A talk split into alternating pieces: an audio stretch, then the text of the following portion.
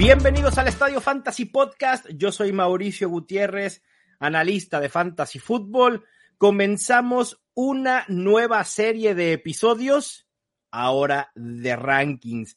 Es agosto, han comenzado los training camps y Chato Romero, creo que agosto debería ser bautizado como el mes oficial de draft de Fantasy Fútbol. O sea, ya no quiero, o sea, no quiero un día oficial de draft, no, no, no, el mes, todo el mes que sea el oficial.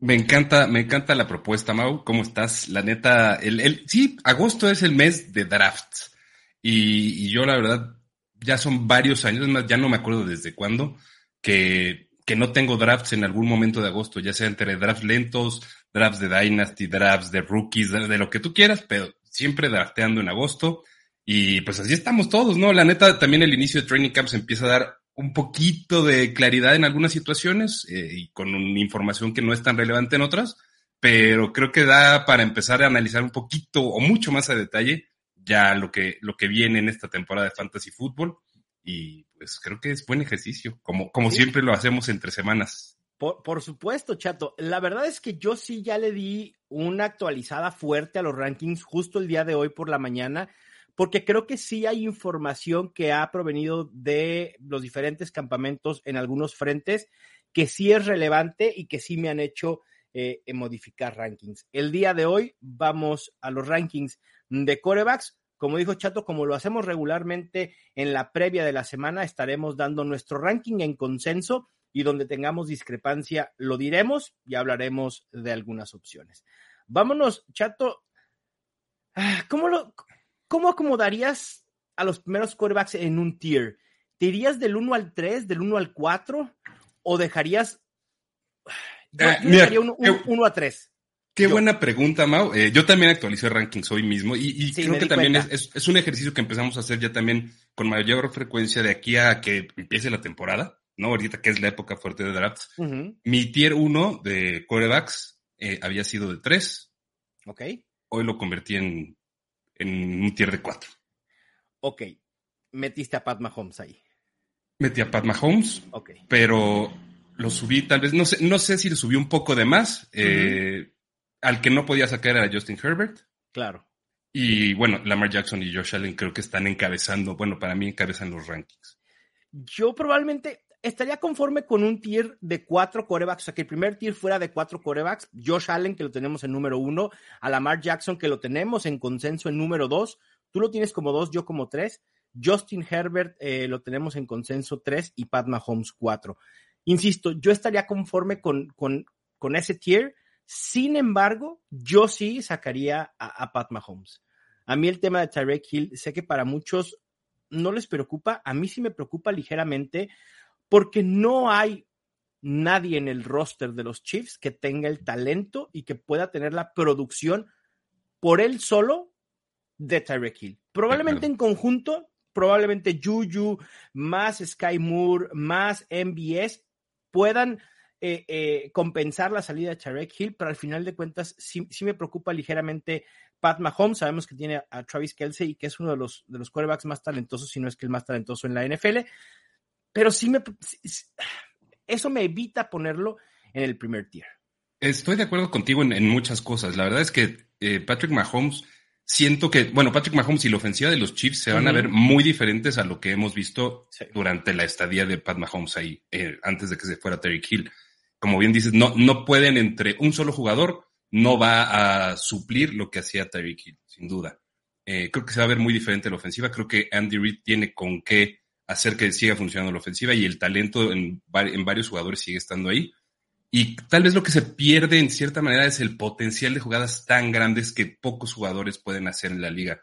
Uno claro. de ellos es Tyreek Hill y eso puede que lo baje un poquito. Y, y por eso me debato entre meter o no meter a Patrick Mahomes en este tier. Sí. Eh, ahorita lo puse incluso arriba de Justin Herbert, pero no me sorprendería eh, regresar a mi tier de tres eh, quarterbacks, eh, tier uno de tres quarterbacks. Sí, Entonces, y, y si yo hiciera un tier de cuatro, pondría a, a mi Jalen Hurts, que tengo rankeado por arriba de Pat Mahomes. Aunque sí suena como, o sea, tú, tú ves un tier, ¿no? De Josh Allen, Lamar Jackson, Justin Herbert, y luego ves a Jalen Hurts, es como que, como que, ay, güey, tú no correspondes aquí, ¿no? Y ya, una de estas cosas, no es como las otras. Sí. Exacto. Ajá. pero la realidad es que ahí está el potencial. Al final de cuentas, creo que en este primer tier debemos colocar a quarterbacks que creemos que tienen un techo para poder ser el quarterback uno en fantasy. Y creo que Pat Mahomes lo pudiera tener, pero se necesitan muchas cuestiones periféricas para que eso suceda. Y quizás no solo de Pat Mahomes, necesitaríamos un bajón en la producción de Josh Allen, que puede ser eh, posible, una campaña no tan prolífica como la de Lamar Jackson, como la que espero, Justin Herbert también implosionando un poco, ¿no? Creo, uh-huh. creo que ese tipo de cosas son las que se, se necesitan para que Pat Mahomes pudiera ser el número uno, y Jalen Hurts no, Jalen Hurts mientras produzca por tierra, tiene ese upside. Y, y creo que también va, va mucho con lo que hemos platicado, ¿no? Que probablemente hay tres quarterbacks nada más, sí. Eh, Jalen Hurts y, y, y Lamar Jackson siendo los, los más obvios probablemente, que pueden correr mil yardas. Ese sí. famoso Konami Code llevado, pero al extremo. Claro, claro, eh, claro, claro. Y el otro es Kyler Murray. Y creo que también, en cierta manera, hay potencial para que Kyler Murray sea el uno. O sea, el techo claro. de Kyler Murray es también ser el uno. Sí. Eh, creo que es una cosa que se ve más difícil para Pat Mahomes. También creo que se ve más difícil para Justin Herbert. Eh, no es que no puedan suceder, pero es más difícil que suceda. ¿No? Estamos de acuerdo en eso, ¿no? De acuerdo. Nuestro segundo tier, si, si colocamos a Pat Mahomes en ese primer tier, nuestro segundo tier, Chato, sería un tier de dos quarterbacks con Kyler, con Jalen Hurts, que es nuestro quinto eh, quarterback, y Kyler Murray en el seis, o tú pudieras colar algún otro que, que, que tenemos más abajo. Qué bueno que lo mencionas, porque ahorita que lo estás trayendo aquí a colación, yo tengo un tier mucho más grande y creo que tienes razón que debería haber un tier para mí de Jalen Hurts y, y Kyler Murray. Por ese potencial que plantean, que los siguientes que los tenemos en cinco en y seis, respectivamente, uh-huh. Jalen Hurts y, y Kyler Murray, que los siguientes no tienen ese techo, ¿no? No Exacto. tienen ese techo, son opciones sólidas y buenas y creo que hasta confiables, pero no con el techo de ser el uno overall. Sí. Creo que el, el tercer, este, este segundo tier son de quarterbacks con Konami Code, con un upside muy interesante y muy posible. Y luego el tercer tier habría una mezcla de quarterbacks estatuas y quarterbacks con antepasado Konami Code, pero uh-huh. que ya el, el control del Nintendo como que se traba. Y entonces, sí, como que jugaste a veces, mucho Street Fighter, ¿no? Ajá, entonces a veces sí aplica el Konami Code y a veces no, o sea, por tu control que ya está tan desgastado, no entra el, el código y empiezas el juego pues con las vidas normales y no con las noventa y nueve sí. vidas. Y jugaste tier... contra, jugaste exacto, contra, no, no, exacto. no, no, jugaste mucho contra. Contra, exacto. Ah. Y ese tier que estamos hablando es en el siete Joe Burrow, en el ocho Tom Brady, que son dos quarterbacks que normalmente no aportan mucho por tierra, bueno, uno mucho menos que el otro. Y después en el nueve y en el diez, Russell Wilson y Dak Prescott, que son esos dos quarterbacks que decía que tuvieron Konami Code, pero que eh, en los últimos años se han visto limitado en cuanto a movilidad por ofensiva y también por edad. ¿Meterías a Trey Lance aquí que tenemos en el once o no, no te animas todavía? Okay. No, para mí Trey Lance exactamente inicia el siguiente tier porque siento que la confiabilidad y la historia que te pueden dar Dak Prescott, Russell Wilson, Tom uh-huh. Brady y Joe Burrow, cada uno con sus características diferentes, claro. son diferentes a, a las de Trey Lance. O sea, Trey Lance, Trey Lance es puro techo. O sea, creo sí. que tiene un piso, para cuestiones de fantasy, tiene un piso que estamos suponiendo que es estable o sólido, por lo que creemos que puede hacer o va a hacer en la ofensiva de los cuarenta y nueve, sobre todo por vía terrestre, porque sí. tiene muy buen brazo, porque está dispuesto a, a lanzar largo el balón. Pero... sigue siendo, sigue siendo una gran incógnita lo que realmente va a suceder. Y lo que han estado diciendo, por ejemplo, en training camps ahorita de Trey Lance, eh, le ha costado mucho más eh, los últimos días del entrenamiento, ha tenido uh-huh. varias sesiones de varios incompletos seguidos, varias intercepciones. Creo que es normal, es lo que sucede en muchos training camps. Eh, está entrenando contra una defensa buena también, lo cual también es un indicativo, pero no está todavía para llegar a ese tiro. Creo que Trey Lance tiene mucho, mucho, mucho techo, pero el piso todavía no sabemos claro. dónde está. Y a pesar de lo que mencionas, Chato, de que has ten, ha, ha estado teniendo problemas Trey Lance en estos últimos días en training camp, ha sido uno de los quarterbacks que más hemos subido una vez que han empezado los training camps. Esa, uh-huh. es, la, esa es la realidad. Lo tenemos como nuestro quarterback once ambos, y yo incluso hasta, creo que hasta hace tres semanas, dos semanas, lo tenía fuera de mi top doce, lo tenía como mi quarterback trece. Eh, yo también lo tenía fuera. tomando en cuenta que hemos establecido el tier tres, creo que sí es el tres, ¿no? Con Joe Burrow, Tom Brady, Russell Wilson, uh-huh. Dak Prescott, a mí me gustaría poner este cuarto tier, que es el tier Trey Lance. ¿El tier Trey Lance? Nada más. Punto. Sí, podría ser, y, y, y, y lo compro mucho, por, sobre todo por quienes vienen después de él. Exacto. Eh, creo que, creo que en, en, conforme va avanzando un draft, eh, los valores que, que podemos llegar a, a, a ver en los quarterbacks se separan. No, no es que primero vienen todos los que corren, y luego vienen todos los que no corren, sí, y luego claro. vienen, no, este, no sino que van, vas encontrando diferentes mezclas de valor con todos ellos. Creo que Trey Lance, en cierta, man- en cierta manera, está muy, muy parejo en el tier con uh-huh. los tres que le siguen, que son Aaron Rodgers en el doce, Matthew Stafford en trece y Kirk, eh, hasta Derek Carr, eh, Kirk Cousins sí, y Derek Carr hasta el quince. Creo sí. que ese tier es uno muy bueno para esperar por quarterback. O sea, si vas pero, a esperar por quarterback, pero no tienen el potencial ninguno de ellos. Es que just, justo ahí está. O sea, yo te digo, ¿Trey Lance tiene potencial para ser top cinco? Uh-huh. Sí. ¿No? ¿Aaron Rodgers lo sí. tiene? Probablemente no. Este Yo año probablemente no. no. Matthew Stafford, habrá que ver qué onda con la lesión porque preocupa, ¿eh? De hecho, Matthew Stafford ha sido de los quarterbacks que hemos bajado en rankings por los reportes.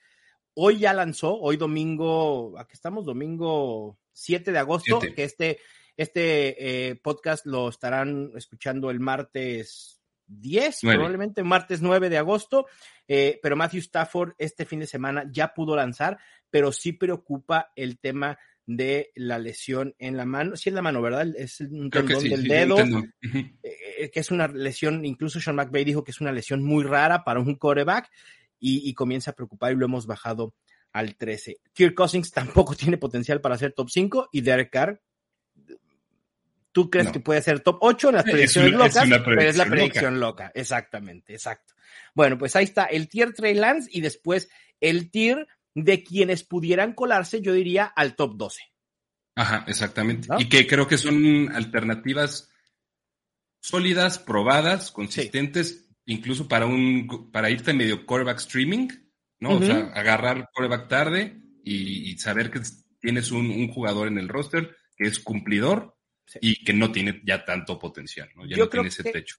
Estos quarterbacks son, si quieres esperar por quarterback, este es el tier. Ajá. Este es tu tier que sabes que tendrás opciones relativamente sólidas, sin mucho techo, ¿no?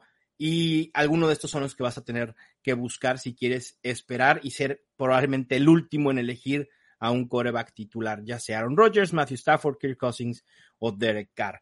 Después tenemos otro grupo, es muy complicado a decirlo, yo pondría a Tua, que lo tenemos en el dieciséis, y a Justin Fields en el diecisiete, y con ese tier, me, o sea, con esos dos quarterbacks me quedaría en ese tier. Con otro tier, y, se, y lo veo, también se podría armar, ¿eh?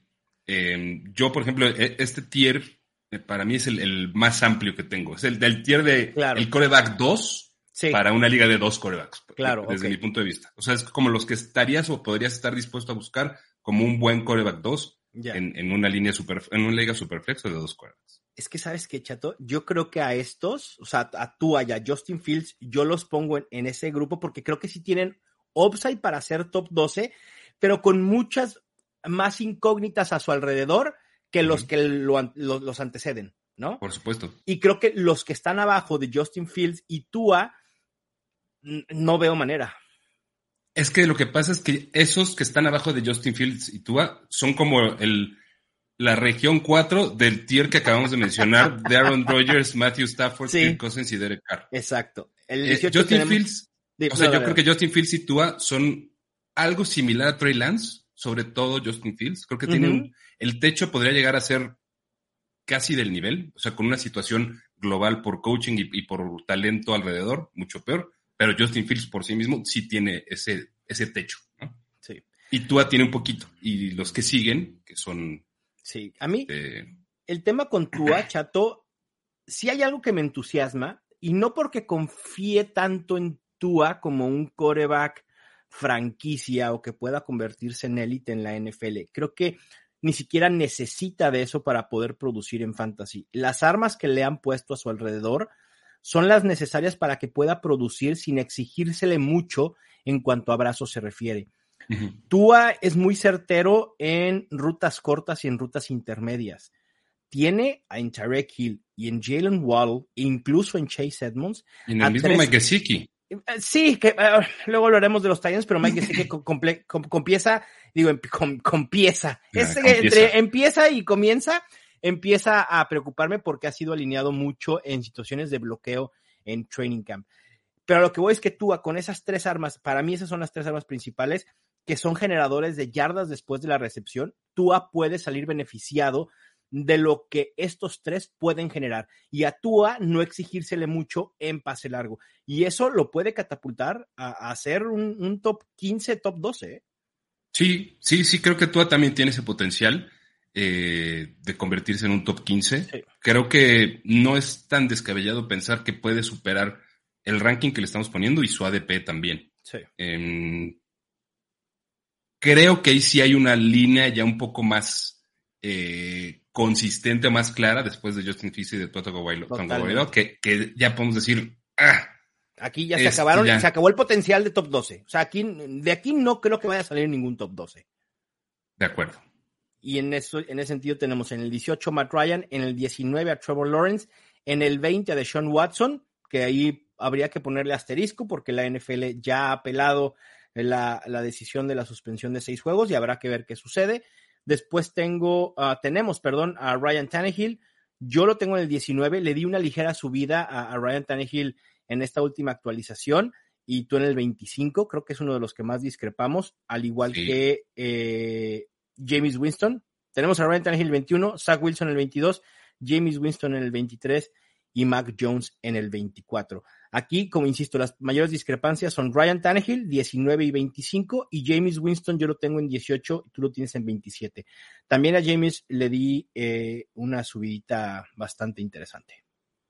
Me, me, me conflictuó tener que bajar tanto a Jameis Winston, o bajarlo tanto, uh-huh. eh, y, y como con cada uno fui encontrando situaciones, o sea, dejando un punto de lado a Deshaun Watson, ¿no? Porque eso es una incógnita claro. hasta que sepamos qué va a suceder. Sí, sí, sí. Eh, Ryan Tannehill eh, me gusta, y sabes que me ha gustado muchísimo como, como un quarterback sólido en, a estas alturas, o un poco más alto incluso, pero siento que el potencial es cada vez menor, en una ofensiva que yo veo sí. cada vez más terrestre y con menor potencial. Sí, es cierto. Eh, Zach Wilson creo que también tiene ahí como el beneficio de la duda y un potencial terrestre. Mismo caso que Daniel Jones, eh, tal vez, ¿sabes dónde exageré? Poniendo a Mac Jones arriba de Jameis Winston. Mm, eh. A mí Mac Jones me intriga mucho, ¿eh? Me intriga. Pero me intriga lo ves, bien, lo ves teniendo, ¿no? teniendo un potencial como que mayor por algún lado. O sea, creo que, no. creo que puede ser alguien que cumpla, creo que puede ser alguien que cumpla Mac Jones, que sea consistente, que sea un quarterback streameable, sin semanas tan grandes o de tantos picos. Sí. El problema, el problema de Mac Jones es que para ser realmente relevante en ligas de un call, de un quarterback, necesita cuatro mil, cuatro mil quinientas yardas. Y, y no, no veo manera en cómo vaya a suceder, porque Mac Jones sí es una estatua total. Total, completamente. Sí, de acuerdo. Y después de este, de este tier, Chato, pues pasamos al, si juegas en ligas de un Q B, o, o sea, olvídate de ellos. Ni, ni, ah, por supuesto. Ni a la banca. O sea, estos quarterbacks que vamos a mencionar deben de estar en Free Agency y en waivers, y son en el veinte. ¿Qué quieres meter a Mac Jones incluso? Sí, yo creo que Mac Jones Mac es, Wilson, es sí. materia de... Sí, Mac Jones no, no tiene que ser drafteado en una liga no. de un quarterback. No, puede ser streameable. Es streameable. Sí. Daniel, Daniel Jones creo Jones. que tiene potencial. Daniel Jones puede tener potencial, no de top doce, pero sí de semanas sí. con picos. Eh, pero no lo vas a draftear. No ¿sí? lo tienes que draftear. No, no, no lo tienes que draftear para nada. Para nada. Yo no creo que sea drafteable. Porque en ligas de un quarterback estamos hablando que tu suplente, en caso de que quieras tener un suplente, pues te vas a ir al rango de Tua, Justin Fields, Trevor Lawrence, incluso Ryan Tannehill si quieres, ¿no? Pero sí. de ahí en más, todos los, o sea, todos los demás no son drafteables, llámese Mac Jones, Daniel Jones, Jared Goff, Carson Wentz, Davis Mills, Baker Mayfield, Marcus Mariota, y quien sea quien vaya a ser el quarterback de los Steelers, y quien sea que vaya a ser el quarterback de los Seahawks. De acuerdo. Así indrafteables. Claro. Indrafteables en ligas de un quarterback. En ligas de dos quarterbacks se tienen que ir esos y algunos otros más, ¿no? Sí, claro. Pero... Por supuesto. Por supuesto. ¿Qué hace Tyson Hill rankeado en quarterbacks, Chato Romero? pues ya casi todas las plataformas dijeron que no lo puedes utilizar como quarterback, pero a mí me siguieron dando la opción de ponerlo, entonces obviamente lo tenía que poner, mi Mau, ¿sabes? C- casi, casi los ojos se me salen de lo que acabo de ver, pero bueno, empecé a así, sangre me salió de los ojos, pero en fin, en fin. Bueno, pues ahí están nuestros rankings. ¿Quién crees que de, tenga más de, puntos de, a final de la temporada? ¿Entre quién? ¿Taysom Hill o Desmond Ridder? Desmond Ridder. Sí, tiene que primero que, que empezar a jugar. Sí, sí, podría ser. Y, a ver, necesitamos una debacle de, de Marcus Mariota, ¿no? Y que eso abra la puerta a, a Desmond Ridder. Que eso tiene una, unas vertientes muy interesantes porque obviamente, en cuando tú dices, a ver, una debacle de Marcus Mariota, un quarterback con muchas incógnitas en su primer año en la N F L, que no fue drafteado alto, y la gente va a empezar a decir, ¿y Kyle Pitts? ¿Y Drake London? ¿No? ¿Les afecta? ¿No les afecta? Creo que sí les afecta, pero al final de cuentas, para mí Kyle Pitts tiene el target share asegurado, uh-huh, y con eso es capaz de producir independientemente de quien esté en la posición de quarterback en Atlanta. Yo lo veo igual, yo lo veo igual. A mí sí puede afectarles, pero no es algo que me preocupe necesariamente. Como sí. dices, Kyle Pitts tiene el target share asegurado, tiene asegurado prácticamente, ¿qué te gusta? Con un noventa y nueve por ciento ser el target uno. Claro. Eh, y el único que le podría dar competencia en eso sería Drake London. ¿Les puede afectar un poco que haya un quarterback rookie? Sí, pero mientras haya volumen y mientras haya volumen, no, no solo de target, sino volumen de juego aéreo, porque uh-huh. lo debería, debería existirlo en, en Atlanta, no pasa nada, no, no pasa nada. Que, no sé qué tan desesperados van a estar los Falcons en algún punto en la temporada, pero si Marcus Mariota no lo está haciendo mal, a mí no me sorprendería ver en situaciones en zona roja o en línea de gol, eh, en ofensivas, con no con Desmond Ridder de quarterback. Ah. Okay. Y que pueda ser el running back, el quarterback que pueda correr, ¿no? Dos, tres yardas hacia el touchdown. Sí, eh, podría ser interesante, fíjate. Sí. Eh, y, y podría, digo, plantea algo de potencial, pero no puedes empezar a rifártela, no, no, no, a decir, va, bueno, vamos a, a poner Desmond Ridder, pero sí lo, le, lo utilizan para darle algo de crecimiento eh, y ver, sobre todo, qué tienen en él, porque Atlanta creo que en determinado momento sí tiene que decir, no es Marcus Mariota, y lo saben. Claro. No, y, y yo, yo estoy tratando de justificar nada más que Desmond Ridder va a terminar con más puntos que Taysom Hill, punto. Vamos a ver, luego, luego hacemos esa apuesta. No, no, okay. ya apuestas, te digo, ah, apuestas. Ya Oye, apuestas, a ver, apuestas. Dime una cosa. D- de los bien. primeros, ahí te van los primeros ocho partidos de los Falcons. Sí. Nueva Orleans. Ajá. Rams. Seahawks. Sí. Cleveland. Tampa Bay. Uh-huh. San Francisco. Cincinnati y Carolina. Uf. ¿Cuántos crees que ganen de esos ocho partidos? Eh, uno. ¿Seattle? Probablemente. Cleveland. Seattle. No son mejor equipo que Cleveland. Ni uno, no, para nada. New Orleans. Carolina. Ser, Carolina. Carolina. Creo que sí, dos, dos pudiera estar en el presupuesto. Creo que es por ahí por donde va. Entonces, cuando, imagínate que llegaran a, a la semana nueve con récord de dos seis. ¿Qué haces? A ver, la no, temporada, no, en, en, a ver, la temporada ya en se ese acabó. Caso la temporada está perdida, ¿ok, Chato? Uh-huh. Pero no sé si es que vas a aventar al ruedo al novato contra Chargers, contra Carolina, Bears, Washington, Pittsburgh, o mejor te esperas te esperas al bye a, el bye week que es en la semana catorce y juegas con Desmond Ridder quince, dieciséis, diecisiete. dieciocho. Podría nah. ser también. Digo, sí. a fin de cuentas, o sea, yo creo que como la expectativa es prácticamente nula, uh-huh. eh, pues no importa si, si lo metes en la semana, o sea, una vez claro. que ya diste por perdida la temporada, o sea, lo avientas al ruedo, pero es un ruedo en el que eventualmente va a tener que estar, si es, si sí. es para lo que lo trajiste. De acuerdo. Entonces, creo que sí, es, es de los que más vía libre le veo de los rookies. Para hacer sí. quarterback de los que no están ahorita en la contienda, ¿no? Según, Totalmente. Según esto. Totalmente. Y como están las, las cosas en, en Pittsburgh, a mí lo, lo de Mason Rudolph, la verdad es que me sorprende, pero no creo que sea tan cierto el reporte de que Mason Rudolph está ganando la batalla. Creo que vamos a ver a Mitch Trubisky de titular y eventualmente veremos a, al novato Kenny Pickett. Yo bueno, Chato, pues ahí están nuestros rankings de quarterbacks. Saben que los pueden consultar veinticuatro horas, siete días a la semana, cuando los necesiten, en estadio fantasy punto com. Chato Romero, vámonos. Un gusto, mi Mau, vámonos, eh, nos escuchamos pronto, te mando un abrazote, y hay que, recuerden que se van a estar actualizando los rankings con mucha frecuencia en los próximos días y semanas, mientras dura agosto, el mes del draft. Sí, piensen exacto. Mucho. Yo creo que por lo menos yo estaré actualizando una vez por semana, cuando pueda lo haré dos veces por semana, cuando así lo considere relevante, además de las actualizaciones que estaré haciendo de rankings en el Draft Kit. Les mando un fuerte abrazo, no se pierdan toda esta serie, vamos a comenzar, como ya lo escucharon, con los quarterbacks, después nos iremos running backs, wide receivers y tight ends, y con un episodio en medio de esta serie que sé que les encanta a todos y a nosotros también. Y no lo voy a decir, lo voy a dejar más o menos de sorpresa. Les mando un fuerte abrazo, yo soy Mauricio Gutiérrez y esto fue el Estadio Fantasy Podcast.